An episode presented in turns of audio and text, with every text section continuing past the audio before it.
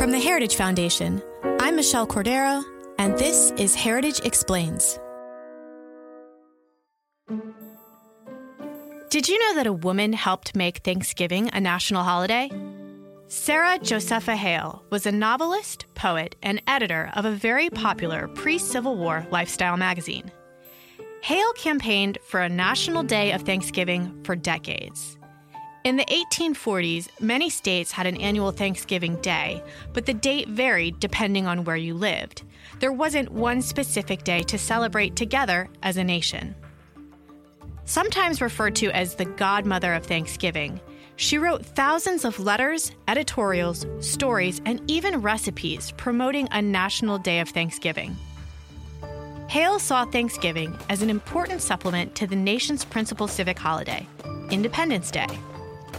While Independence Day celebrates the birth of our nation, our founding fathers, and our founding principles, Thanksgiving celebrates the origins of the American people, family, and faith in God. Hale envisioned that a nationwide celebration of Thanksgiving would also help bind the nation together more tightly. She believed that living under the same Constitution and sharing the same federal government was not enough to forge one people from America's diverse inhabitants and distinct regions. Many presidents ignored Hale's letters, but President Lincoln did not.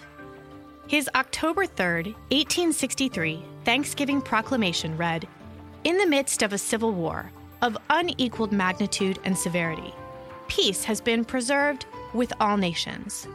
Order has been maintained, the laws have been respected and obeyed, and harmony has prevailed everywhere except in the theater of military conflict. And it was with this proclamation that began the unbroken tradition of Thanksgiving proclamations by every president after.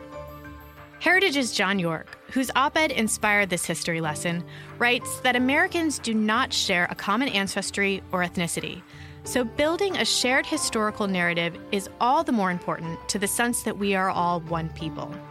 For these reasons, Lincoln was wise to make Thanksgiving an official holiday. That's it for this week. I'll put a link to York's op ed in our show notes in case you want to share it with anyone. Tim and Thalia and I and everyone at the Heritage Foundation wish you and those you love a very happy Thanksgiving, and we'll see you next week.